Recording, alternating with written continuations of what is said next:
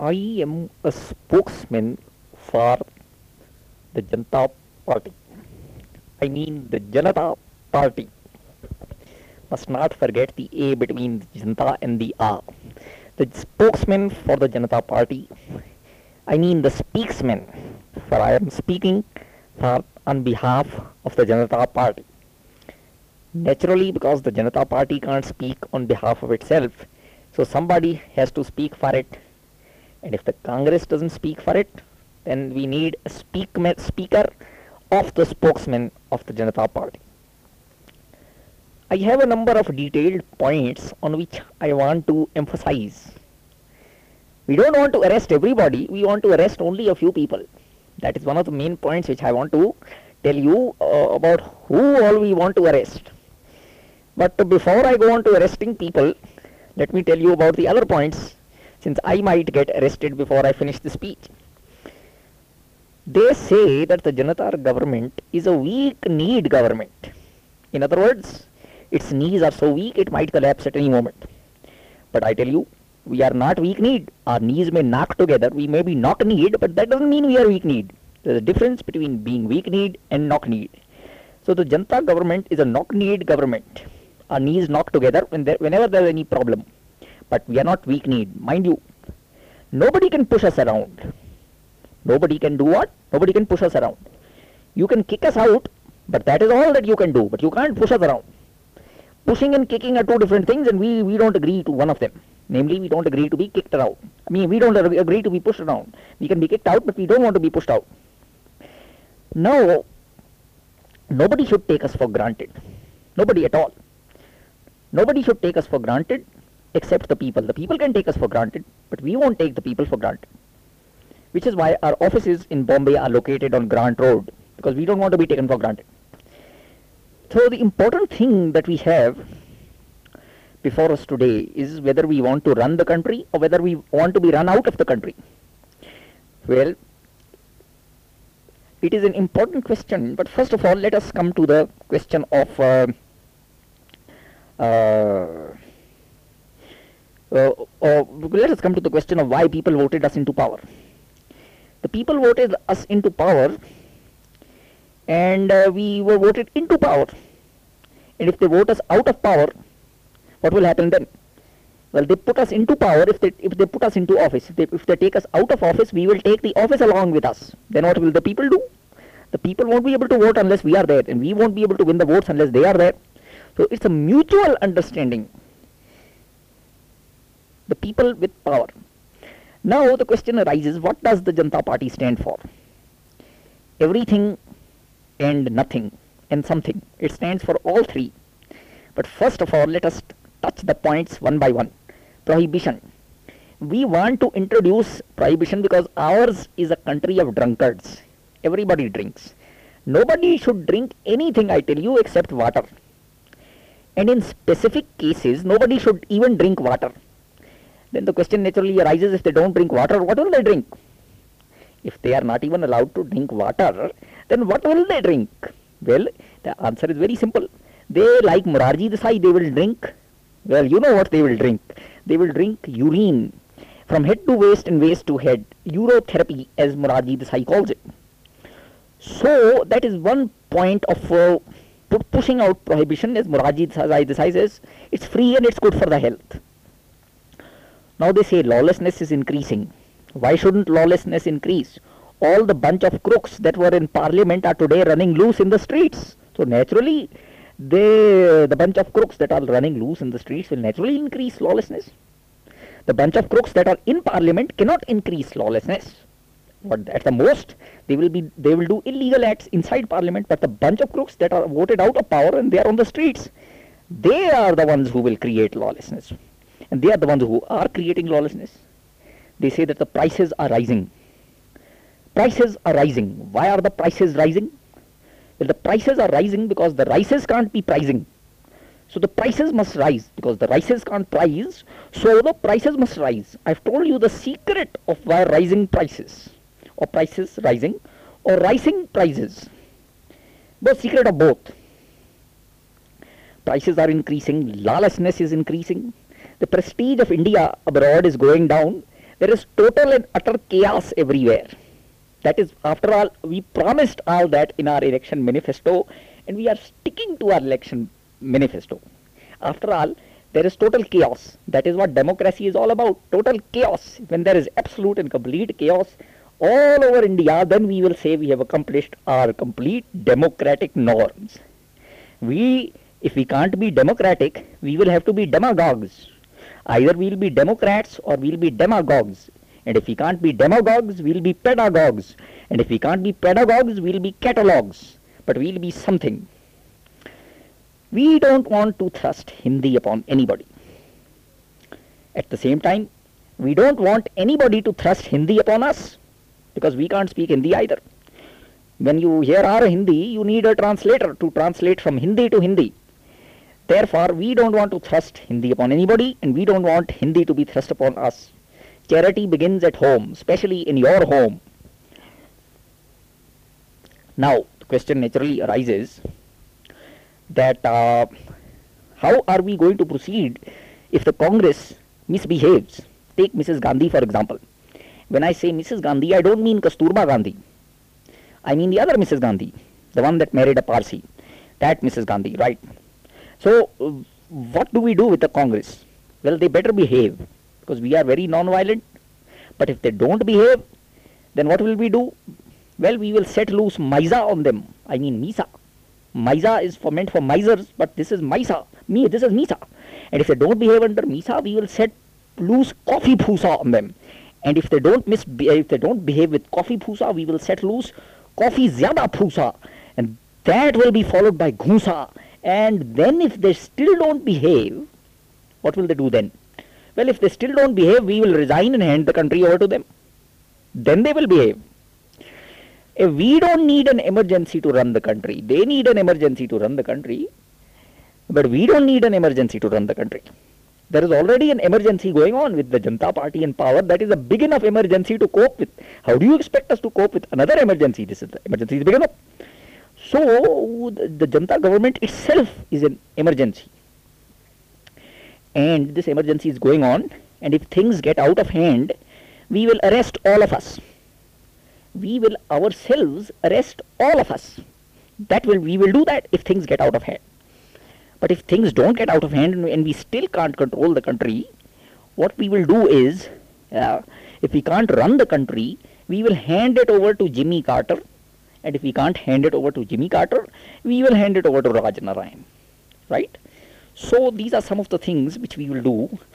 And in ending, I can only say that uh, Congress Murdabad, Janta Party, Janta Party, wait a minute, Congress Murdabad, Janta Party, Zindabad, Zinda Party Murdabad, Janta Murda, Zinda, Zinda Murda, sorry, Murda, Murda Zinda. Wait a minute, I made a mistake.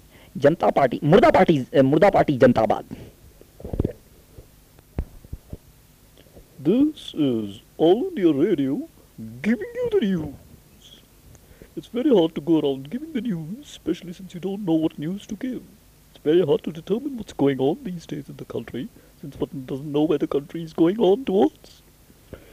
Anyway, enough of uh, these preliminary, enough of these preliminary digressions on the subject. Let us now come to the main news. Mr. Morarji Desai, Prime Minister of India, said in Parliament today. What did he say? I haven't got the complete news yet. I've just received the first sentence that Mr. Morarji Desai, Prime Minister of India, said in Parliament today. Well, he said something. That's news, good news enough. News enough for us. Anyway, let's carry on towards the second item. It says here that President Jimmy Carter of the Soviet Union I suppose there's been a mistake here somewhere. It says President Jimmy Carter of the Soviet Union. I really mean it, it should mean President Jimmy Carter of um, of the United Kingdom, I suppose. It will be visiting in uh, November 1967. It's been a mistake here somewhere. 1967 was 10 years ago, so I suppose this news item is 10 years old. But then there wasn't a President Jimmy Carter in the United Kingdom at the time, I suppose. So there's been a mistake again. So we shall leave out item number two. Item number three uh, is a very complex one. It deals with questions and answers in the Lok Sabha. Somebody asked a number of questions and nobody gave him an answer. So that sort of winds up the news. And I mean, what remains is naturally the weather. There's been very bad weather in the north of India as of late. There's been worse weather in the south. And center, central India hasn't been having any weather at all. That sort of winds up everything. And uh, Tata, cheerio, and that sort of thing. And, uh, well, that is the end of the news. I think. But if there's any more of it, I'll let you know tomorrow.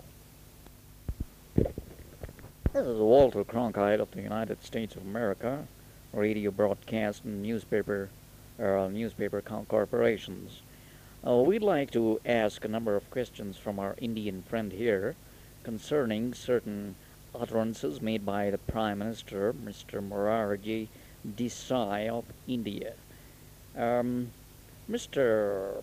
Patworthen, will you be good enough to give us a few uh, pieces of information on uh, some recent utterances by your Prime Minister?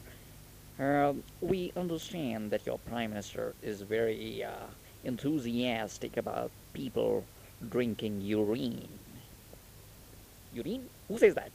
Who says our Prime Minister is drinking urine? Well, as we, as far as we understand it, your Prime Minister himself made the statement to uh, Span magazine of the United States of America, and it's been very widely publicized in this country, and it surprised quite a few Americans that the Prime Minister of the most populous state in the world goes around drinking his own urine every mor- morning. Not only does he drink it, he also massages his body from head to waist and from waist to foot. Oh, well, that's, that's, that, that's what he told our news reports. I don't know what you're talking about. Whoever heard of anybody massaging his own body with urine? He didn't mean head to waist and foot to waist. He meant you must not waste it. That is the point. You don't understand English. You see, you Americans don't know English. That's why you can't understand what our Prime Minister says. He didn't say urine. He, he said something else. You people don't understand our accent. We people don't understand your accent. Therefore, I say there must be no contradiction, no misreporting. Well, we are very sure that your Prime Minister said he's been talking about people drinking their own urines. He calls it urotherapy, and, and the man is very, very enthusiastic about it. And um, we are very sorry if we got anything muddled up, but I'm, I'm absolutely sure that he has been drinking his own urine. And what's more, he advocates that all Americans drink their own urine too. Can't say he's made a bad suggestion. I've, I've tried it myself since then, and I, I must say your Prime Minister is a very wise man. Of course, my Prime Minister is a wise man. Who says our Prime Minister is not a wise man? Anybody who says my Prime Minister is not a wise man is a fool. That is a simple solution. Anybody who says that the Indian Prime Minister is not a wise man is a fool. If you say our Prime Minister is not a wise man, then you are also a fool. But I never said that your Prime Minister is not a wise man. I said your Prime Minister is a fool. I, I, I mean, I said your Prime Minister is a wise man. It's a good thing you said that. But don't ever call him a fool, you see. I'm a very, very, very patriotic Indian, and if anybody calls my Prime Minister a fool, you know what I do? Well, I hate to think of what you might do. I call him a fool. That is what I do. Well, coming back to the original point, Mr. Pat Wardham, is that your name? That is not my exact name, but you are very close. Keep trying, you might hit it the next time. Coming back to politics, Mr. Pat Wardham, what would you say are the new economic policies of your janitor government? To be very specific, we don't have economic policies at all because we don't believe in economics. It was never my subject at school. I've always been a student of geographia. So you see, I never bother about economics, and we don't have any economic policy so far. After all, we have just come into power. Let us get out of power first, and then we will formulate a Janata Party economic policy. Then I will come and tell you. Uh, Mr. Pat Warren, how does your government propose to check population growth in your country? Well, we don't need to check population explosions in our country. You see, the Congress already sterilized everybody. Everybody in our country is now sterilized. So there is no problem of anybody exploding in population. So don't worry about population explosion. Uh, you can keep that reserved for America. Well, Mr. Pertwerden, one, one question that seems to be on the minds of most Americans these days is uh, how stable is your government going to be in the next few months? Well, I don't know what you mean by stable. After all, we are not going around uh, beating up each other. We know we are far different people who have come together. So, socialists, the Congo, and the there are two other people. I don't remember their names. There is the Congo, the socialist, and then there is the socialist and the Congo. That makes four. But wait a minute. Why are we unstable? We are unstable because we are a political political khichdi. You know what a khichdi is? Do they eat khichdi in America? Well, I can't say whether we eat khichdi or not because I don't know the exact American translation for khichdi. We are a political political uh, khichdi, political political khichdi. We Indians are a political khichdi. But the Janata Party is the biggest khichdi of them all. A number of us were got together. We have cooked up in the political pot, and now we have gone to pot. In other words, now we are in power, and we will remain in power until we are out of power, naturally. And uh, then we will come back into power again. We will cook up another khichdi. I'm afraid you're not answering our questions with the sort of positiveness that we'd want you to answer them with, and uh, it's uh, playing upon our time. Our time is valuable. Quite right. Your time is valuable, and my time is meaningless because I'm an Indian and you're an American. All Americans have this inferiority complex in them about Indians. You see, the trouble with America is that it has had a Watergate scandal. And in that scandal, you have roped in people like Nixon. Ever since then, you Americans have had an inferiority complex. We Indians have never had these inferiority complexes. We've always been inferior without an inferiority complex. You have had an inferiority complex, but you are not inferior. I mean, you are inferior and you also have an inferiority complex. But we Indians don't have an inferiority complex. We are basically inferior. That is what we are proud of, our inferiority. You see? You don't understand these uh, difficult philosophical questions, I know. But still, we have to explain them to you. Well, Mr. Pertwerden, just one more question before I close up for the evening. What do you suppose is the attitude of your government on uh, relations with Soviet Russia and relations with the U- United States of America? Well, uh, that is a very good question. I like that question very much. The question now is whether we like Russia or whether we like America. Actually, we hate both of them. To tell you the truth, we hate you and we hate the Russians. But we try to be friendly with both so that we can put up the facade of being neutral. We are when we need money from you, we take money from you. When we need money from Russia, we take money from Russia, right? And when we don't need money from anybody, then we take money from both of you. So that is how our economy pulls on. Sometimes it goes towards Russia, sometimes it goes towards America, sometimes it goes towards both, and sometimes it doesn't go towards anybody, it goes towards China. You see, that is our basic policy of neutral non alignment. But Russia is very close, just over the border. All we have to do is shout help, and they come running to our help, running to our aid, and they take over our country. You are too far away. You are too far away, millions of miles away. We shout help. You by the time you come here, we will be helpless. What about financial aid to India? Well, we welcome any kind of aid, I tell you, whether the aid is financial or economic. You can send us economic aid if you like, or you can send us financial aid if you like. Or if financial and economic aid both are difficult to send, you can send us missionary aid, provided you give the missionaries some finance also. Ultimately, the question boils down to who is helping whom. When you send aid to us, are you helping us?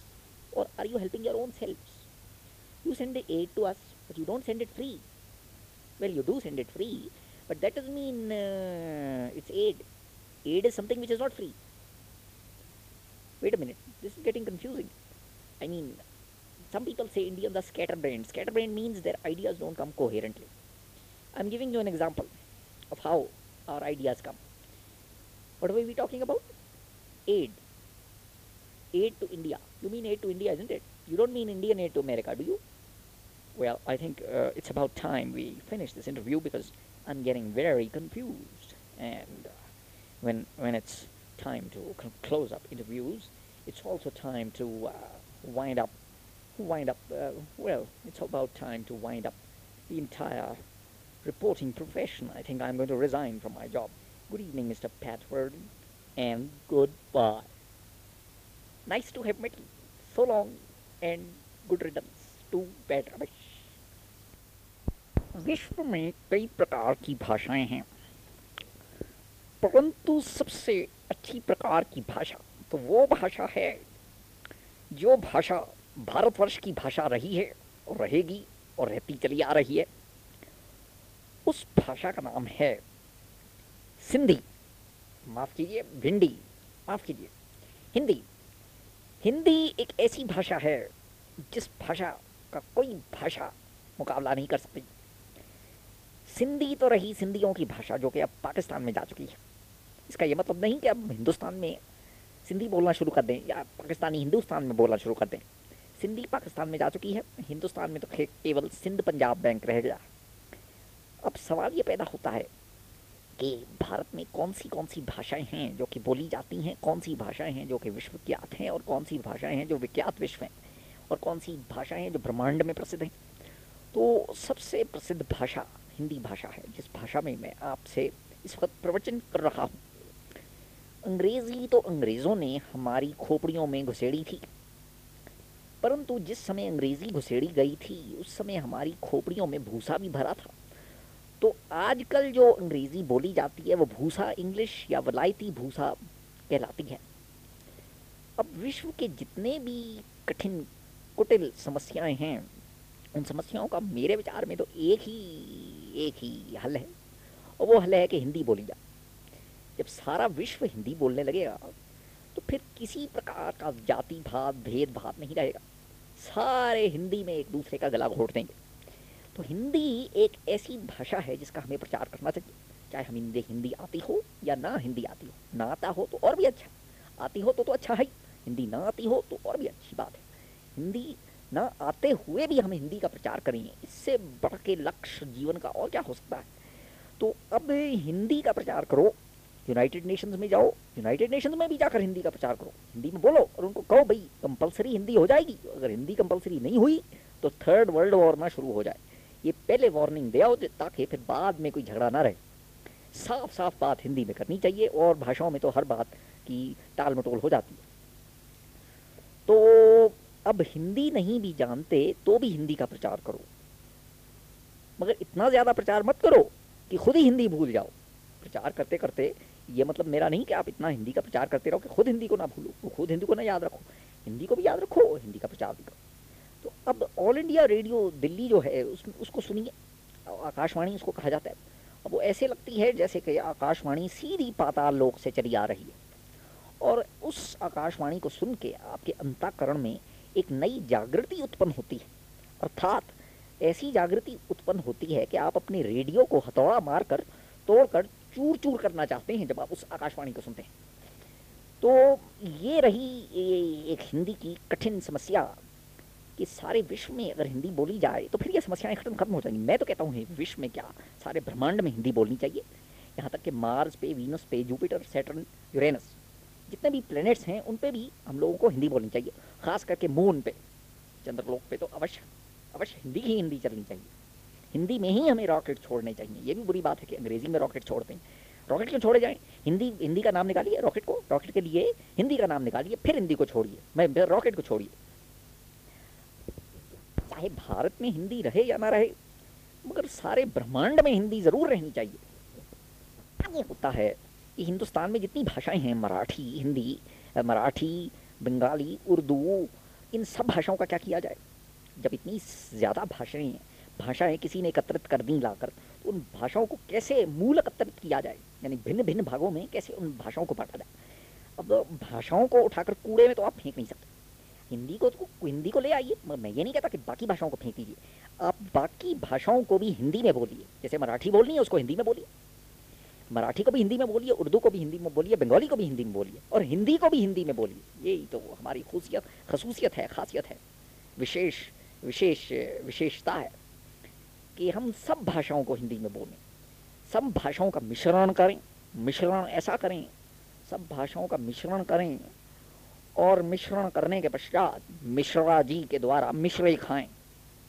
Bharat के पंडितों ने लिखा है, पंडिते पंडितो नायम पंडितत्व, संस्थाकरण, विश्वकरण, उपकरण, कुंभकरण तथा घटोत्कच इत्यादि इत्यादि भारत की प्राचीन संस्कृति के उपलक्ष्य हैं। संस्कृत में भी हिंदी बोली जा सकती है। और हिंदी में अगर संस्कृत बोले तो ज़्यादा उससे अच्छा रहेगा। हिंदी ही एक ऐसी भाषा है जिससे बढ़ती कीमतें घट सकती हैं और घटती कीमतें बढ़ सकती हैं। लोकतंत्र स्वतंत्र हो सकता है और जनतंत्र गणतंत्र हो सकता है और गणतंत्र जंतर तंत्र होकर जंतर मंत्र हो सकता है। अब जो पत्र आप अपने मित्रों को डालते हैं, उन पत्रों को जो आप पत्र घुसेड़ पेटियों में घुसेड़ते हैं तो ऐसी विशेष पत्र घुसेड़ पेटियाँ भी होनी चाहिए। जिन पे विशेष रूप पर हिंदी छपा होना चाहिए। तो जो जो व्यक्ति हिंदी में अपने मित्रों को पत्र लिखना चाहता है, वो हिंदी की पत्र घुसेड़ पेटियों के अंदर पेटियाँ डाला करे, चिट्ठियाँ डाला करें। और जो व्यक्ति अंग्रेज़ी में चिट्ठी लिखना चाहता है, उसके लिए एक अलग पत्र घुसेड़ पेटी डाली जाए या पोस्ट ऑफ़िस वालों को इंस्ट्रक्शन दी जाए कि उसकी चिट्ठियों को खोल के फाड़ कर, पढ़कर उसका हिंदी में ट्रांसलेशन कर कर फिर उस चिट्ठी को पोस्ट करना चाहिए और ओरिजिनल की कॉपी एक वापस भेज देनी चाहिए, एक डुप्लीकेट साथ भेज देनी चाहिए और एक डुप्लीकेट ट्रिप्लीकेट रिटेन कर लेनी चाहिए। इसमें ये रहेगा कि हिंदी का प्रचार भी बढ़ेगा और पोस्ट ऑफ़िस की पोस्ट ऑफ़िस की तरक्की भी होगी और और बाकी तो कुछ नहीं होगा। यही दो चीज़ें होंगी फ़िलहाल। जब जनता पार्टी ने सरकार पकड़ी थी, जब लोकसभा की इलेक्शन में हम लोग जीते थे तो हम लोगों ने इतना आप लोगों को अपने इलेक्शन मैनिफेस्टो में साफ़ साफ़ ज़ाहिर कर दिया था कि हम किसी के ऊपर ज़बरदस्ती हिंदी नहीं थोपेंगे, किसी के गले में हिंदी नहीं ठूसी जाएगी। तो हम भाई आप लोगों से यही कहते हैं कि आप बेशक हिंदी मत बोलिए। मगर अगर हिंदी नहीं बोलनी तो बिल्कुल चुप रहिए और भी कोई भाषा ना बोलिए। हम हिंदी नहीं ठूसेंगे आपके गले के नीचे, आप हमारे गले के नीचे कोई दूसरी भाषा ना ठूसिए। ये हमने अपनी इलेक्शन मैनिफेस्टो में पूर्णतया नहीं क्लियर किया था। तो इस बात को मैं स्पष्ट रूप से आप आपके सामने वितरण कर देना चाहता तो ये जो हमारा सवाल है कि हमारे मुल्क की भाषा राशा राष्ट्रभाषा क्या होनी चाहिए? तो वो हिंदी होनी चाहिए और क्या हो सकती है? हिंदी ही तो होगी। और राष्ट्रभाषा के साथ साथ एक राष्ट्र, राष्ट्रीय राष्ट्रीय लिबास भी होना चाहिए, पोशाक। राष्ट्रीय राष्ट्रीय पोशाक में भी धोती कुर्ता पहनना चाहिए। क्योंकि जब आप धोती कुर्ता पहनकर हिंदी बोलेंगे तो जितनी स्पष्ट रूप से हिंदी, तब उच्चारण होगी आपके गले से। उतने स्पष्ट रूप से आप पतलून पतलून कोट में कभी नहीं बोल सकते। पतलून कोट की जो हिंदी होगी, उसके अंदर अंग्रेज़ी एक्सेंट होगा। मगर धोती कुर्ते की जो हिंदी निकलेगी, उसके अंदर तो हिंदी ही हिंदी भरी होगी। थोड़ी सी संस्कृत भी शायद भरी पड़ी हो, मगर ज़्यादा तो हिंदी होगी। अब आप मेरी बात को माने तो सारे लोग अपने अपने घर जाएँ, अपने घर जाकर हिंदी बोलना शुरू करें। चाहे पहले भी हिंदी बोलते हों, मगर इसका ये मतलब नहीं कि दोबारा हिंदी ना बोलें। हिंदी बोलिए, हिंदी में खाना खाइए, हिंदी में सोइए, हिंदी में पिए, कीजिए, हिंदी में जो मर्ज़ी करिए, मगर याद रखिए कि आप पहले हिंदी हिंदी हैं, उसके पश्चात हिंदुस्तानी हैं। आप हिंदुस्तानी बन ही नहीं सकते जब तक आप हिंदी ना पहले सीखें। कई लोग कहते हैं कि अगर हिंदी चारों ओर फैल गई तो फिर विज्ञान का क्या होगा? विज्ञान की पुस्तकों को हम हिंदी में तो कर नहीं सकते। तो मैं तो कहता हूँ कि अगर आपको हिंदी और विज्ञान के बीच में चुनना है तो अज्ञानी रहना ही बेटर बेटर है। अधिकतर, अधिक अधिक प्रसन्नता की बात है कि आप मूर्ख रहें पर हिंदी जानें। मूर्खता तथा हिंदुस्तानी, हिंदी, हिंदिता, हिंदता हिंदता तथा मूर्खता का मिश्रण जो होगा वो विज्ञान के मिश्रण से कहीं कहीं सुखदाई होगा। तो बेशक आप पूरे मूर्ख हो जाइए, मगर हिंदी ना भूलिए। हिंदी सीखा हुआ मूर्ख उस मूर्ख से कहीं अधिक मूर्ख है मतलब उस मूर्ख से कहीं अधिक मूल्यवान मूर्ख है, मूल्यवान है जो कि हिंदी नहीं जानता और वैसे भी मूर्ख है। वैसे तो जो भी हिंदी नहीं जानता, हमारा फ़र्स्ट क्लासिफिकेशन तो ये है कि वो मूर्ख है। और अगर हिंदी जान के फिर मूर्ख हुआ तो उसकी मूर्खता कुछ कुछ न्यूट्रलाइज हो जाती। अब हम उस दिन की इंतज़ार करें सब लोग कि जब सारा भारतवर्ष, समस्त मुल्क, हमारे प्रधानमंत्री श्री मुरारजी, श्रीमती इंदिरा इंद्र, मुरारजी देसाई, श्री मुरारजी देसाई के कहने अनुसार एक सारा भारतवर्ष, एक सार्वजनिक मूत्रालय में कन्वर्ट हो जाए। जिससे कि हमारे प्रधानमंत्री के लक्ष्य को पूर्ण रूप से पूर्ति हो जाएगी। तो लीजिए, भाइयों, जय हिंदी, हिंदुस्तान।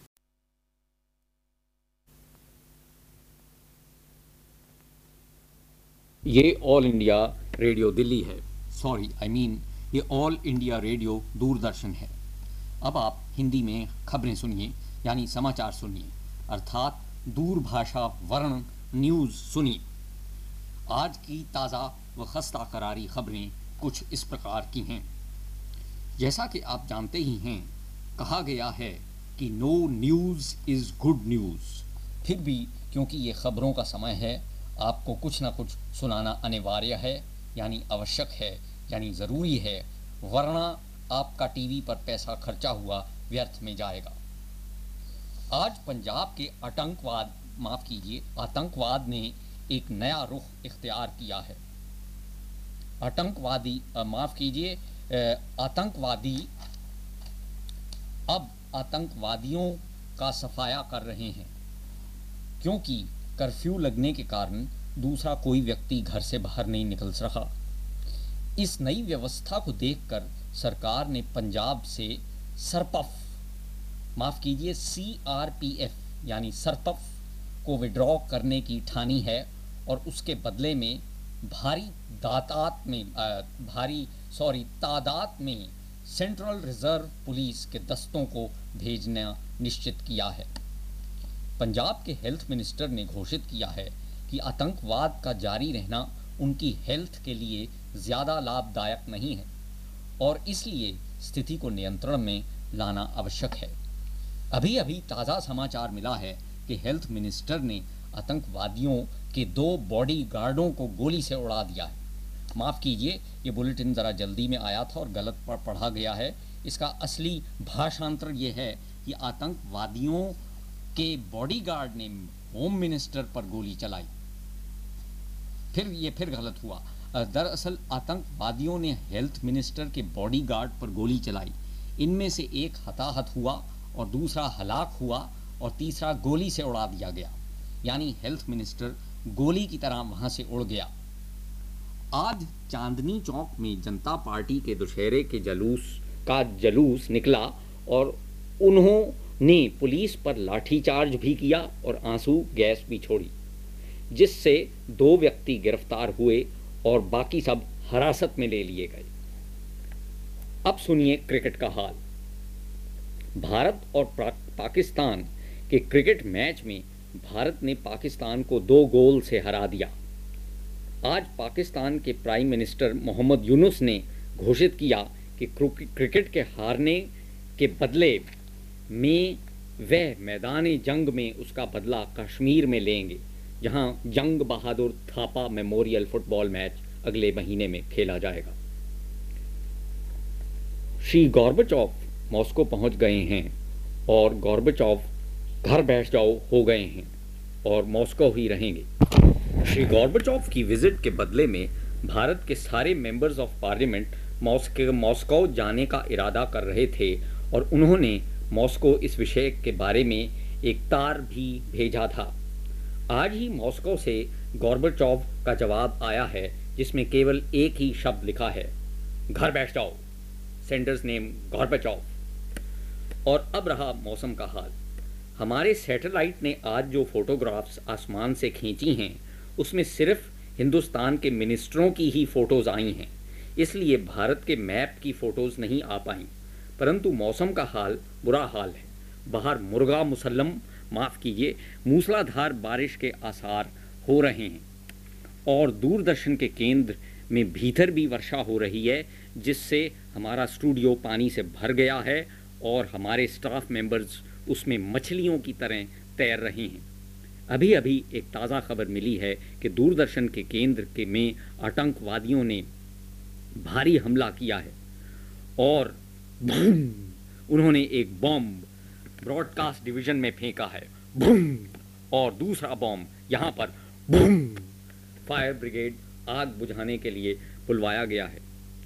तब तक के लिए हमें आज्ञा दीजिए, कल खबरों का प्रसारण नहीं होगा।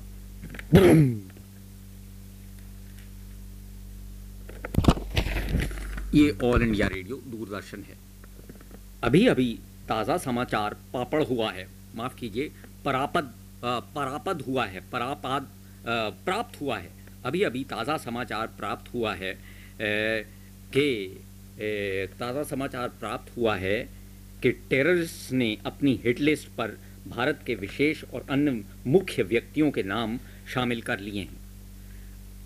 अभी अभी एक हिटलिस्ट टेररिस्ट की दूरदर्शन के केंद्र को प्राप्त हुई है, जिसमें लिखे नाम आपको सुनाए जा रहे हैं। सबसे पहला नाम है सरदार सुरजीत सिंह परनाला। माफ़ कीजिए, Barnala.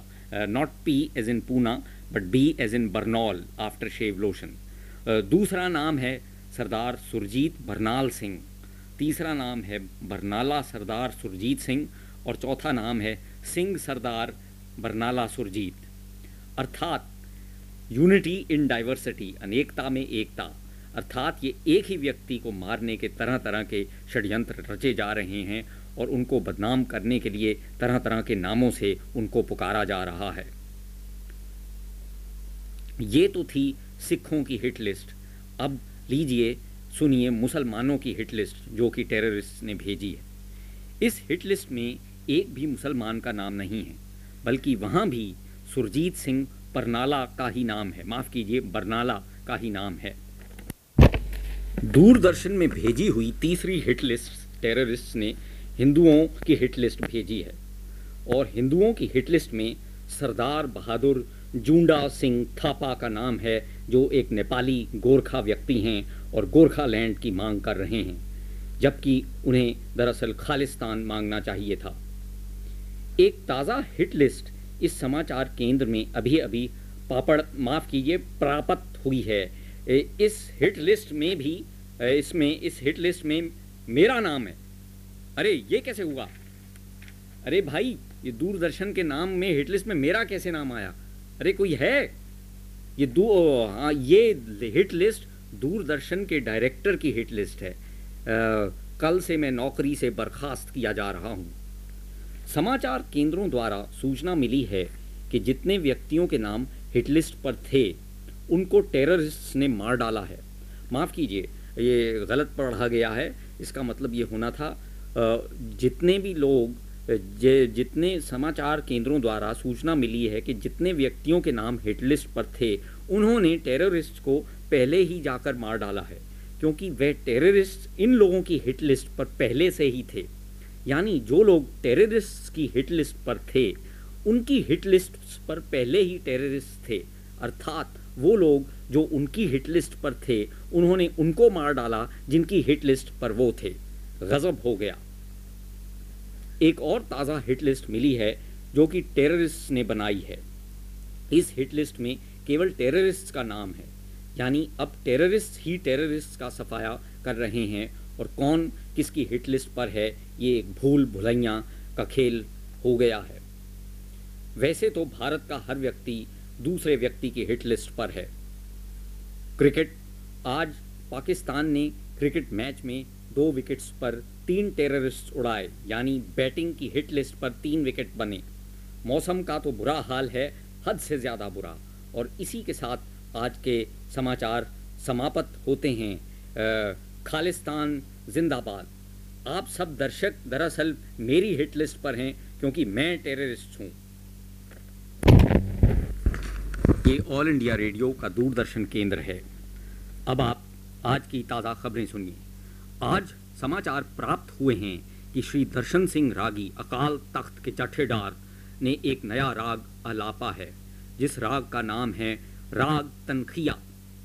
आज इन्होंने एक नया हुक्मनामा जारी किया है, जिसमें भारत के सब सिखों को तनखिया घोषित किया गया है, क्योंकि उन्होंने सरदार सुरजीत सिंह परनाला की तरफदारी की थी। सरदार दर्शन सिंह का कहना है कि अब कनाडा और इंग्लैंड के सिखों को छोड़कर भारत में केवल एक ही सिख बाकी रह गया है, जो कि तनखिया नहीं है, और वह सिख है सरदार सुरजीत सिंह परनाला। माफ़ कीजिए, बरनाला माफ़ कीजिए, वह सिख है, सरदार दर्शन सिंह परनाला हिमसेल्फ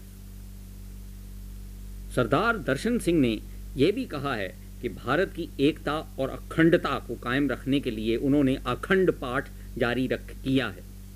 अकाल तख्त से एक नया हुक्मनामा जारी करते हुए उन्होंने कहा है कि अब अब ये शब्द बिल्कुल सत्य हो गए हैं कि राज करेगा खासला सॉरी राज करेगा खालसा और रहे न कोई। अर्थात, अब वे ही अकेले एक खासला, खालसा रह गए हैं और दूसरा सिख कोई नहीं रहा, क्योंकि सब सिख तनखिया डिक्लेयर हुए हैं। सरदार दर्शन सिंह ने यह भी कहा है कि श्री बूटा सिंह को बूट आउट सिंह बनाना पड़ेगा अगर उन्होंने स्वयं रिज़ाइन नहीं किया। श्री दर्शन सिंह ने एक और हुक्मनामा जारी किया है, जिसमें उन्होंने अपने आप को भारत का राष्ट्रपति डिक्लेयर किया है। साथ ही साथ उन्होंने ये भी कहा है कि आज से भारत का नाम हिंदुस्तान के बजाय खालिस्तान रखा जाएगा। ये सब हुक्मनामे श्री दर्शन सिंह ने पंजाब सेंट्रल जेल से जारी किए हैं। आज ताज़ा खबरों के अनुसार पाकिस्तान के राष्ट्रपति श्री जिया जियाओ जियाओ अल उल भट्टो, भुट्टो टक्को माफ़ कीजिए, जियाओ उल कुत्तो ये गलती हो गई, माफ़ कीजिए, ये पाकिस्तानी नाम बहुत मुश्किल से प्रोनाउंस किए जा सकते हैं। जियाओ अल हुल हक्को और उनके प्रधानमंत्री श्री मोहम्मद झूला झूलो ये माफ़ कीजिए, है झुनेजो मोहम्मद झुनेजो दिल्ली आ रहे हैं। दिल्ली यात्रा में वे श्री राजीव गांधी के साथ उठक बैठक में अफ़गानिस्तान की समस्याओं तथा परमाणु हथियारों के प्रयोग पर गहरा विचार करेंगे और साथ ही साथ भारत व पाकिस्तान का क्रिकेट मैच भी देखेंगे। श्री ज़ियाओ उल हक्को ने अपनी इच्छा प्रकट की है कि वे स्वयं भी क्रिकेट की बैटिंग और बॉलिंग में भाग लेंगे और वहाँ से ही रन बनाकर पाकिस्तान भाग निकलेंगे, जबकि पाकिस्तानी फौजें भारत पर हमला करेंगी। जबकि भारत की सीमाओं पर पाकिस्तान तथा हिंदुस्तान के फौजें एक दूसरे के समीप बंदूकें और तोपें लेकर खड़ी हैं। उस समय पर पाकिस्तान के राष्ट्रपति तथा भारत के प्रधान राष्ट्रपति आपसी समझौता करते हुए कैंपा कोला की बोतलें पी रहे हैं। पाकिस्तान के प्रेसिडेंट श्री जियाओ उल उल उल उल उल हक एक उल उल हक कुत्तो सॉरी भुट्टो भुट्टो तो पहले प्राइम मिनिस्टर थे, जियाओ अल हुक हक्को ने यह भी कहा है कि पाकिस्तान टेररिस्ट की कोई मदद नहीं कर रहा, बल्कि टेररिस्ट ही पाकिस्तान की मदद कर रहे हैं। उनका यह भी कहना है कि टेररिस्ट अगर पंजाब में नहीं खालिस्तान बना सके तो वह लाहौर में आकर खालिस्तान बना सकते हैं, और पाकिस्तान का नाम भी बदल कर खालिस पाकिस्तान रख सकते हैं। पाकिस्तान में जो सिख टेररिस्ट को बकायदा पाकिस्तानी फ़ौजें द्वारा ट्रेनिंग दी जा रही है, उन, उसके बारे में ज़ियाओ अल हुक्को का कहना है कि उसमें पाकिस्तान का कोई हाथ नहीं है। केवल पाकिस्तान ने अपनी टांग अड़ाई हुई है, जो कभी कभी लात की शक्ल में भी बदल सकती है। जो टेररिस्ट पाकिस्तान से भारत आ रहे हैं, उनके बारे में ज़ियाओ उल हक्को ने कहा है कि ये लोग दरअसल रेफ्यूजीज़ हैं। अर्थात पाकिस्तान से भागे हुए टेररिस्ट रेफ्यूजीज़ हैं। अभी अभी ताज़ा समाचार प्राप्त हुआ है कि जब प्रेसिडेंट ज़ियाओ उल हक ने क्रिकेट का बैट बॉल पर चलाया तो बॉल और बैट दोनों धमाके के साथ उड़ गए क्योंकि उस बॉल में टेररिस्ट ने एक बॉम्ब छुपाया हुआ था। प्रेसिडेंट ज़ियाओ उल हक का कहना था, हमारी बिल्ली हमी को मियाऊं। अब ये टेररिस्ट हमारे भी कंट्रोल से आउट हो रहे हैं, जैसे कि मैं क्रिकेट में आउट हुआ हूँ। अब इन टेररिस्ट को कंट्रोल करना पड़ेगा, ताकि आगे से कंट्रोल्ड टेररिज्म जारी रहे और अनकंट्रोल्ड टेररिज्म ना रहे, जिससे कि मुझे भी खतरा है।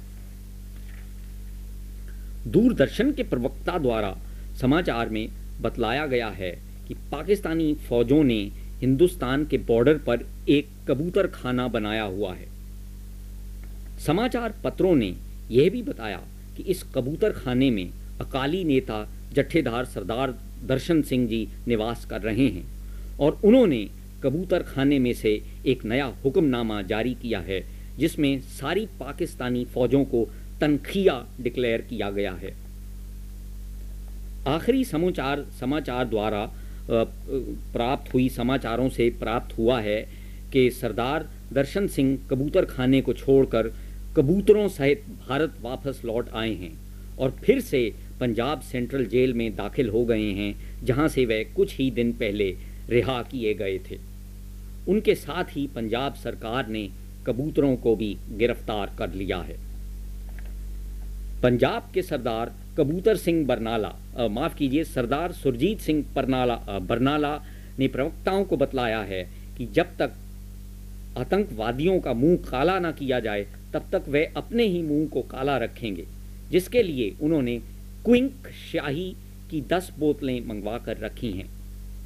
उनका कहना है कि पंजाब में आतंकवाद इसलिए बढ़ रहा है क्योंकि सरदार दर्शन सिंह बार बार हुक्मनामे उनके खिलाफ जारी कर रहे हैं, जिनमें सरदार सुरजीत सिंह कबूतर खाना माफ़ कीजिए, परनाला को तनखिया घोषित किया जा रहा है। और अंत में सुनिए मौसम का हाल। अब सुनिए मौसम का हाल। गड़ गड़ गड़ गड़ गड़ गड़।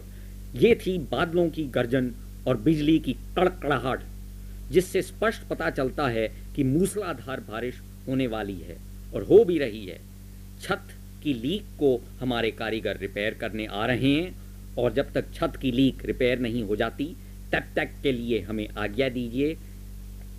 खालिस्तान, जिंदाबाद। माफ़ कीजिए मतलब था। पाकिस्तान पाइंदाबाद। ओ सॉरी हिंदुस्तान जिंदाबाद।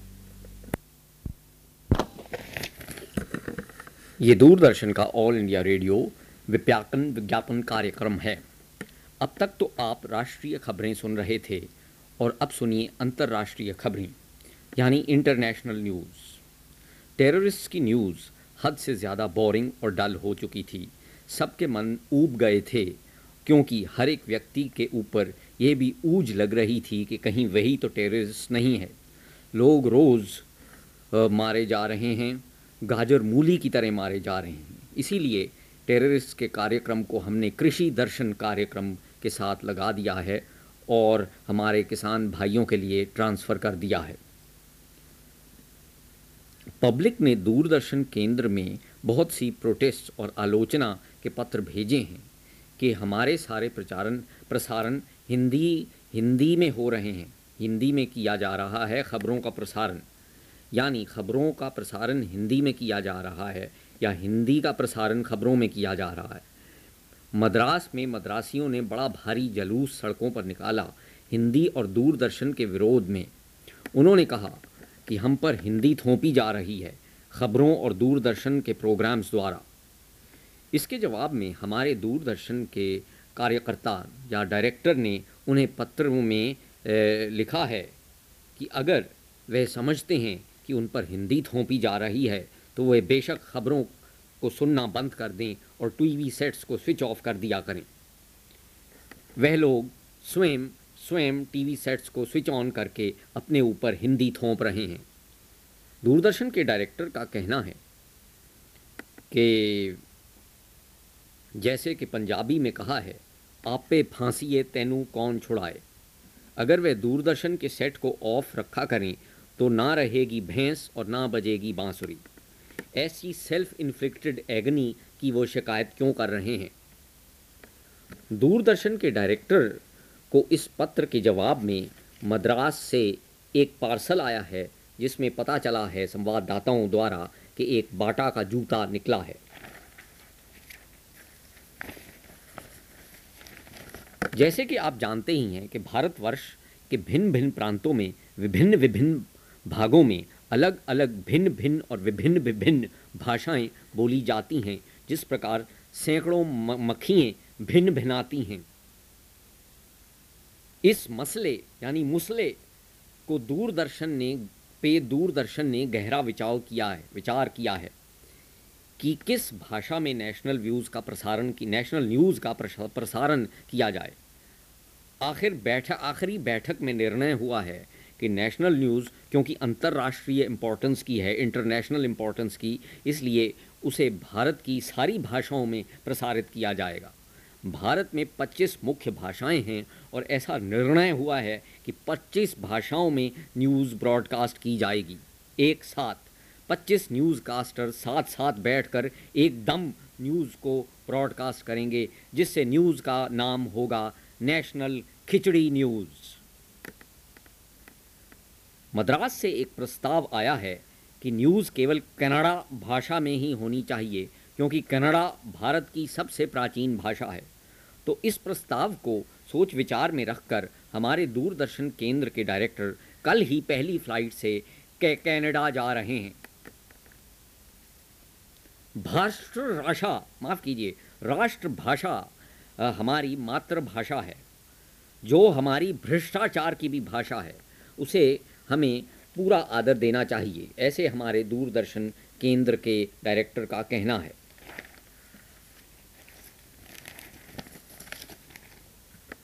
आज शाम को आपको राग तनखिया श्री दर्शन सिंह रागी सुनाएँगे।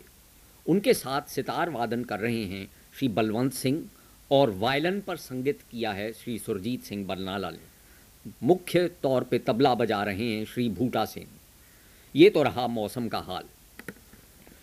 दूरदर्शन के डायरेक्टर ने दूरदर्शन के खिलाफ की गई आलोचना की, कड़ी आलोचना की है कि दूरदर्शन ताज़ा व खस्ता करारी खबरें सुनाने के बजाय बासी सूखी सड़ी खबरें सुना रहा है।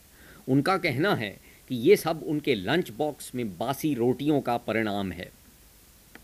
आज शाम को हमारे कथाकली नृत्य के प्रोग्राम में हमारे हेल्थ मिनिस्टर कथाकली नृत्य दिखाएँगे, जिन, जिसका उद्घाटन श्री राम सुधन सुइया उडीपी के हाथों हुआ है। माफ़ कीजिए, ये बुलेटिन जल्दी में गलत पढ़ा गया, अर्थात राम सुया उडुपी, उडीपी कथाकली नाच करेंगे और तबले पर संगत हमारे तबला मिनिस्टर करेंगे। अभी भी बुलेटिन में कुछ गड़बड़ है, परंतु उसे दोबारा नहीं दोहराया जाएगा। आज पंजाब के कई मलाइयों ने प्रवक्ताओं को बताया, मलाई? मलाई का क्या मतलब हुआ? ये ऐसे लगता है किसी ने गलती से न्यूज़ बुलेटिन में गलत शब्द लगती हैं। आज पंजाब के कई मलाइयों ने, ये मलाई नहीं शब्द एम एल ए है। ये आज पंजाब के कई M L As, M L As को गलती से मलाई पढ़ा गया। आज पंजाब के कई मलाइज एम एल अर्थात मलाइज ने बताया कि पंजाब में रोज़ 10-15 व्यक्ति मारे जा रहे हैं, जिससे ये स्पष्ट पता चल रहा है कि वहाँ स्थिति पूर्ण रूप से नियंत्रण में है। अब सुनिए इराक और ईरान के युद्ध का हाल।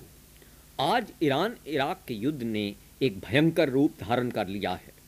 वे युद्ध घमासान युद्ध की शक्ल में बदल गया है। ताज़ा समाचार प्राप्त हुए मुताबिक ईरान ने इराक पर हमला किया है और फिर इराक ने ईरान पर हमला किया। फिर ईरान ने दोबारा इराक पर हमला किया जिसके जवाब में इराक ने भी ईरान पर हमला किया। जिसके जवाबुल जवाब में फिर इराक ने ईरान पर हमला किया। माफ़ कीजिए यहाँ कुछ बुलेटिन में कन्फ्यूज़न हो गई है पहले किसने लास्ट हमला किया था? आ, लास्ट ईरान ने या इराक ने? इराक पे। कोई बात नहीं दोनों ने एक दूसरे पर हमला किया। भारी तादाद में दोनों साइड्स के सिपाही हताहत हुए और हलाक हुए। भारत के चीफ मिनिस्टर फॉरेन मिनिस्टर ने समाचार संवाददाताओं को बताया है कि बात संतोषजनक है कि बहुत से सिपाही हताहत हुए हैं और हलाक हुए, परंतु ये संतोषजनक बात है कि कोई भी व्यक्ति घायल नहीं हुआ। भारत के फॉरेन सेक्रेटरी श्री खोपड़ा गर्दे ईरान इराक के बीच समझौता करने, ईरान और इराक दौरे पर गए थे। वहाँ जाकर वह अपना खोपड़ा तोड़वा कर कल मंगलवार को लौट आए हैं।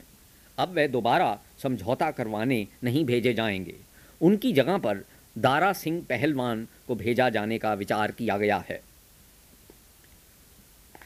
ईरान इराक युद्ध ऐसा प्रतीत होता है कि चलता रहेगा जब तक कि ईरान इराक को पूरी तरह से अपने कब्ज़े में ना कर ले और जब तक इराक ईरान को अपने कब्ज़े में ना कर ले। इसका मूल्य ये निकलेगा कि ईरान इराक बन जाएगा और इराक ईरान बन जाएगा। फिर ये दोस्त दोबारा एक दूसरे पर हमले करते रहेंगे। ये रिदम चलती ही रहेगी हमलों की। हमारे ऋषि मुनियों ने कहा है कि ये वो युद्ध है जो युग युग से चला आया है और इसी का नाम देव असुर संग्राम है। रशिया से प्रेसिडेंट रशिया के प्रेसिडेंट श्री रोनाल्ड रीगन माफ़ कीजिए अमेरिका के प्रेसिडेंट श्री रोनाल्ड रीगल ने कहा है कि अगर ईरान, इराक में स्थिति जल्दी शांतिपूर्वक नियंत्रण में ना आई तो हमें शांति कायम करने के लिए तीसरा महायुद्ध थर्ड वर्ल्ड वॉर शुरू करनी पड़ेगी।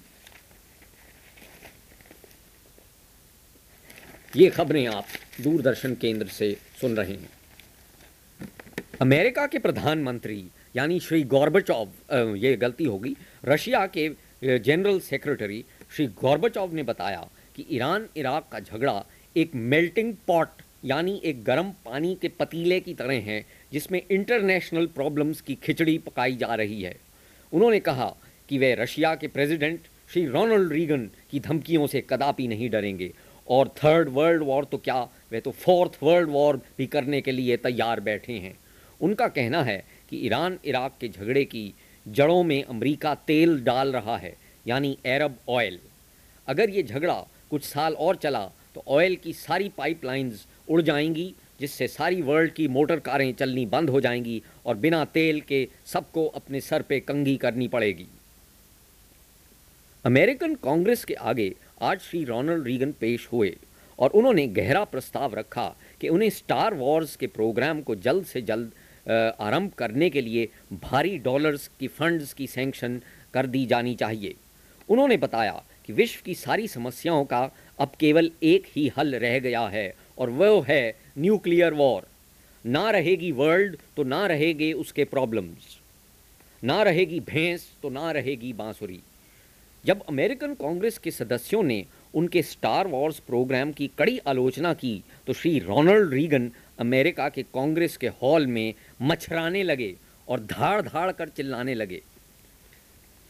दूरदर्शन के प्रवक्ताओं द्वारा समाचार मिला है कि उन्होंने श्री रोनाल्ड रीगन ने अपनी जेब में से एक पॉकेट न्यूक्लियर बॉम्ब निकाला और सब सदस्यों को प्रताड़ना तथा धमकी दी कि वे इस पॉकेट न्यूक्लियर बॉम्ब को अभी अभी अपने पॉकेट कैलकुलेटर द्वारा वहाँ पर एक्सप्लोड कर देंगे और सारे अमेरिकन पार्लियामेंट को धुएँ में उड़ा देंगे। अगर उन्हें स्टार वॉर्स के प्रोग्राम के लिए फंड्स जल्दी सैंक्शन नहीं किए गए। ताज़ा समाचार बुलेटिन द्वारा सूचना मिली है कि अमेरिकन कांग्रेस ने प्रेसिडेंट रीगन की मांग को स्वीकार करने का निर्णय कर लिया है। और यह भी कहा है कि यह निर्णय हमने बिना किसी दबाव या प्रेशर के किया है। इस निर्णय के तुरंत बाद ही ताज़ा समाचार प्राप्त हुए हैं कि इस निर्णय के तुरंत बाद ही प्रेसिडेंट रोनाल्ड रीगन ने कांग्रेस सदस्यों के हॉल में अपना पॉकेट बॉम्ब एक्सप्लोड कर ही दिया। जिसके धमाके से सारे सदस्यों के बाल सर से उड़ गए और कई सदस्यों के मुँह धुएँ से काले हो गए, जिनमें श्री रोनल्ड रीगन का मुँह भी शामिल था। परंतु किसी व्यक्ति को चोट नहीं आई, क्योंकि वह न्यूक्लियर बॉम्ब दरअसल भारत में बना हुआ था और भारत में दीपावली के अवसर पर एटॉमिक बॉम्ब के नाम से पुकारा जाता था। अमेरिका के प्रेसिडेंट श्री रोनाल्ड रीगन और अमेरिका के foreign secretary Shri Donald Regan, यहाँ शायद किसी ने बुलेटिन में गलती कर दी है, ऐसा कैसे हो सकता है कि दोनों नाम एक जैसे हों? उनका नाम है प्रेसिडेंट, का नाम रोनाल्ड रीगन और इनका नाम डोनाल्ड डोनाल्ड रीगन, ये तो कभी हो नहीं सकता। उनका नाम है रोनाल्ड रीगन तो इनका नाम होगा डोनाल्ड डक। न्यूज़ बुलेटिन में दोनों प्रेसिडेंट रोनाल्ड रीगन और उनके सेक्रेटरी डोनाल्ड डक। दोनों ही समाचारों पत्रों द्वारा स्टार वॉर्स प्रोग्राम्स में शामिल होने जा रहे हैं और जो सैटेलाइट स्टार वॉर्स के स्पेस में भेजे जाएँगे, उनमें ये दोनों स्वयं बैठकर पहले जाएँगे ताकि न्यूक्लियर वॉर का अच्छा दृश्य इन्हें स्पेस से नज़र आ सके। और अब सुनिए मौसम का हाल। हमारे सैटेलाइट्स आज कोई फ़ोटो नहीं ले सके क्योंकि स्पेस में रोनल्ड रीगन की स्टार वॉर्स के सैटेलाइट्स का ट्रैफ़िक हद से ज़्यादा था। जिसके कारण हमारे मौसम के सैटेलाइट्स ने केवल श्री रोनल्ड रीगन की ही फ़ोटो हमें भेजी है। वे फ़ोटो हम आपको दिखा रहे हैं। इस फ़ोटो के साथ ही रोनल्ड रीगन ने सारे विश्व को, सारे विश्व के प्राणियों को संदेश भेजा है, जो संदेश एक शब्द का है, और वह शब्द है गुड बाय सो इसी समाचार से हम भी कहते हैं good boy Ronald Reagan and good bye कल शाम समाचार ना प्रसारित किए, शायद समाचार ना प्रसारित किए जाएँ, क्योंकि न्यूक्लियर वॉर के बादल होराइजन पर इकट्ठे हो रहे हैं। ये दूरदर्शन का विज्ञापन कार्यक्रम है, और आज हम आपकी भेंट करवा रहे हैं श्री के आर सड़ियल से, जो हमारे दूरदर्शन के प्रोग्राम डायरेक्टर हैं। आजकल पब्लिक की ओर से भारी आलोचना हो रही है कि हमारे प्रोग्राम्स हद से ज़्यादा डल और बोरिंग और मोनोटनस यानी अधिक मनोरंजक नहीं होते। और जिनका मूल्य कारण है लंबे लंबे टेलीविज़न पे इंटरव्यू जैसा कि इंटरव्यू हम आपको आज दिखा रहे हैं। तो चलिए, अब हम श्री सड़ियल साहब दूरदर्शन के प्रोग्राम डायरेक्टर से आपकी भेंट करवाएँ। सड़ियल साहब, आप क्या हमारे दर्शकों को बता सकते हैं कि आप कब से हमारे प्रोग्राम डायरेक्टर हैं। दरअसल, हमने जो जो जो दरअसल आपने जो सवाल पूछा है वे गूढ़ रहस्य का सवाल है। परंतु आपने एक भारी गलती ज़रूर की है। मैं दरअसल प्रोग्राम डायरेक्टर तो अवश्य हूँ, मगर केवल कथाकली, डांसेस, नृत्य का प्रोग्राम डायरेक्टर हूँ। तो आपने अगर कुछ कथाकली डांसेस के बारे में पूछना है तो बताइए, मैं नाच वाच के जवाब दूँगा डेमोन्स्ट्रेशंस के साथ। और बाय द वे मेरा नाम सड़ियल नहीं है, मेरा नाम मिस्टर कुड़ियल है। माफ़ कीजिए हम गलत आदमी को ले आए। आपको बाहर निकल जाने का कष्ट करना पड़ेगा।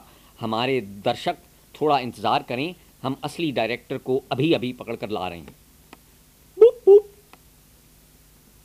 बरनाला आफ्टर शेव लोशन बरनौला आफ्टर लेव लोशन इस्तेमाल करिए इस हमारे पंजाब के भूतपूर्व मुख्यमंत्री श्री सुरजीत सिंह बरनाला इसे रोज़ इस्तेमाल करते हैं ये वह गवर्नमेंट से रिज़ाइन करके आजकल टीवी में एडवर्टीजमेंट्स में काम कर रहे हैं इस्तेमाल करिए श्री एस एस सुरजीत सिंह बरनाला की बेहतरीन आफ्टर शेव लोशन बरनौला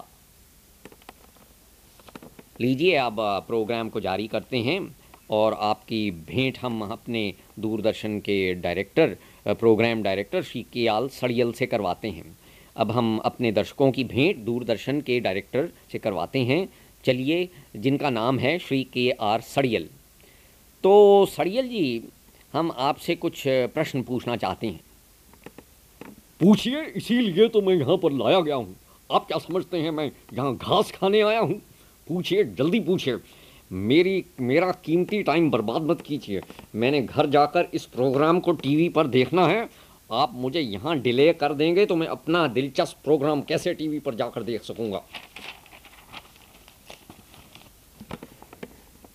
हमारे दर्शकों को शिकायत है कि हमारे प्रोग्राम्स डल और बोरिंग होते हैं। क्या आप बता सकते हैं ऐसा क्यों है? मैं बता तो सकता हूँ अगर आप मुझे पहले दर्शक शब्द का मीनिंग बताएँ। ये किस खेत की मूली है? दर्शक का मतलब व्यूअर्स कैसे व्यूअर्स टीवी व्यूअर्स जिनके अपने टीवी हैं या जो पड़ोसियों के टीवियों को जाके देखते हैं? जो पड़ोसियों के टीवी देखते हैं, उन्हें किस बात की शिकायत है? क्या उनकी अपनी जेब से पैसा खर्च हो रहा है? होने दो बोरिंग प्रोग्राम्स को डल होने दो। इसमें उनके पड़ोसियों का ही तो फ़ायदा है। जितने प्रोग्राम्स डल और बोरिंग होंगे, उतने कम लोग आकर उनके घर में टीवी देखेंगे और उतनी अधिक इलेक्ट्रिसिटी की उनको सेविंग होगी। दरअसल, यही मूल्य कारण है हमारे प्रोग्राम्स का डल और बोरिंग होने का, ताकि लोग कम से कम टीवी देखा करें और ज़्यादा से ज़्यादा इलेक्ट्रिसिटी बचाया करें। हमारा अंतिम लक्ष्य तो ये है कि हमारे प्रोग्राम्स टीवी पर इतने ज़्यादा डल और बोरिंग और मोनोटनस हों कि लोग टीवी देखना ही छोड़ दें और हमेशा इलेक्ट्रिसिटी का हंड्रेड परसेंट सेविंग करते रहें। मगर सड़ियल सिंह जी, मुझे सिंह मत कहो, मैं कोई सरदार हूँ, मगर आपने इस, ये जो पगड़ी और दाढ़ी रखी है, ये दाढ़ी मुसलमान मौलवियों की दाढ़ी है और ये पठानी पगड़ी है, समझे? माफ़ कीजिए, हमारे दर्शकों, हमारे दर्शक अक्सर माफ़ कीजिए, हमारे दर्शक दर्शक अक्सर शिकायत करते हैं कि बजाय इसके कि टीवी पर उन्हें सुंदर दृश्य दिखाए जाएँ, उन्हें हमारे वीआईपी इंटरव्यूज़ की भेंगी और बिंगी टेढ़ी शक्लें हमें दिखाई जाती हैं। उन लोगों की शक्लें ही ऐसी हैं तो मैं क्या करूँ? आप क्या चाहते हैं कि भारत का हर व्यक्ति, हर VIP Rock Hudson, American actor की तरह हैंडसम हो? दूसरे भेंगी और टेढ़ी शक्लों का आने का विशेष कारण यह भी है कि आजकल जो टीवी सेट्स मैन्युफैक्चर हो रहे हैं, इनमें, इनकी ट्यूबें भेंगी और टेढ़ी बनती हैं। तो हर एक व्यक्ति की शक्ल बैंगन की तरह टेढ़ी या लौकी की तरह खिंची खिंची लंबी आती है। जब तक ये मैन्युफैक्चरिंग डिफेक्ट्स दूर नहीं किए जाएँगे, ये समस्या चलती रहेगी। दर्शनों का, दर्शकों का कहना है कि सबसे अधिक मोनोटनस, डल और बोरिंग प्रोग्राम आपका कृषि कृषि दर्शन का प्रोग्राम होता है, जो कि हमारे किसान भाइयों के लिए प्रसारित किया जाता है। ऐसा सुनने में आया है कि जब भी ये प्रोग्राम प्रसारित किया जाता है, उसी समय सारे किसान भाई टेलीविज़न सेट्स को स्विच ऑफ़ करके चले जाते हैं। चले जाएँ? इसीलिए तो ये प्रोग्राम ब्रॉडकास्ट किया जाता है, ताकि हमारे किसान भाई जाकर हल जोतें। बजाय इसके कि अपनी ज़िंदगी का कीमती टाइम ऐसे फालतू प्रोग्राम कृषि दर्शनों पर बर्बाद करें। जब से कृषि दर्शन प्रोग्राम प्रसारित किया जा रहा है तब से भारत में गेहूँ की उत्पत्ति कई गुना ज़्यादा बढ़ गई है, क्योंकि किसान लोग उस समय पर हल जोतने चले जाते हैं। सो इस प्रोग्राम का विशेष रूप से लाभ सारे भारत के निवासियों को होता है। कुड़ियल साहब क्या आप बता सकते हैं कि टीवी पर जो फ़िल्में दिखाई जाती हैं, वे इतनी बोरिंग और डल क्यों होती हैं, जबकि बहुत सी दिलचस्प फ़िल्में भी अवेलेबल हैं? दरअसल जो दिलचस्प फ़िल्में होती हैं, उनके भी वीडियो हमारे पास अवश्य आते हैं। ये नहीं मैं कहता कि दिलचस्प फ़िल्मों के वीडियो हमारे पास नहीं आते आते हैं, मगर हम उनको अपने वी पर, अपने घरों में खुद देखते हैं। जितने भी हमारे डायरेक्टर हैं, असिस्टेंट डायरेक्टर हैं, स्टाफ मेंबर हैं, हम लोग दिलचस्प फ़िल्मों को अपने घर में वीसीआर पर देखते हैं। अगर दर्शकों को हम इन फ़िल्मों को दिखाने लग जाएँ तो हमें कब मौका मिलेगा उनको देखने का? हम सारी फिल्म्स को घर में देख लेते हैं और अगर उनमें कोई फ़िल्में ऐसी हों जो ऑब्जेक्शनेबल फिल्म्स हों, जिनसे पब्लिक पर बुरा असर पड़ता हो पब्लिक के मनों पर बुरा प्रभाव पड़ता हो तो उन फ़िल्मों को हम स्वयं ही देख लेते हैं और पब्लिक को नहीं दिखाते। तो आप पर उन फ़िल्मों का बुरा असर नहीं पड़ता। नहीं जी, हम लोग थिक स्किन्ड लोग हैं, यानी ढीठ।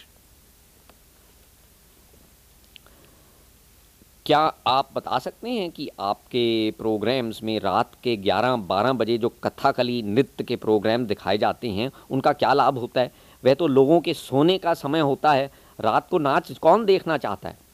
Exactly exactly. यही तो सारी बात है। Exactly exactly. इसीलिए तो हम नाच दिखाते हैं रात के 11-12 बजे, ताकि लोग टीवी सेट्स को स्विच ऑफ़ करके सो जाएँ।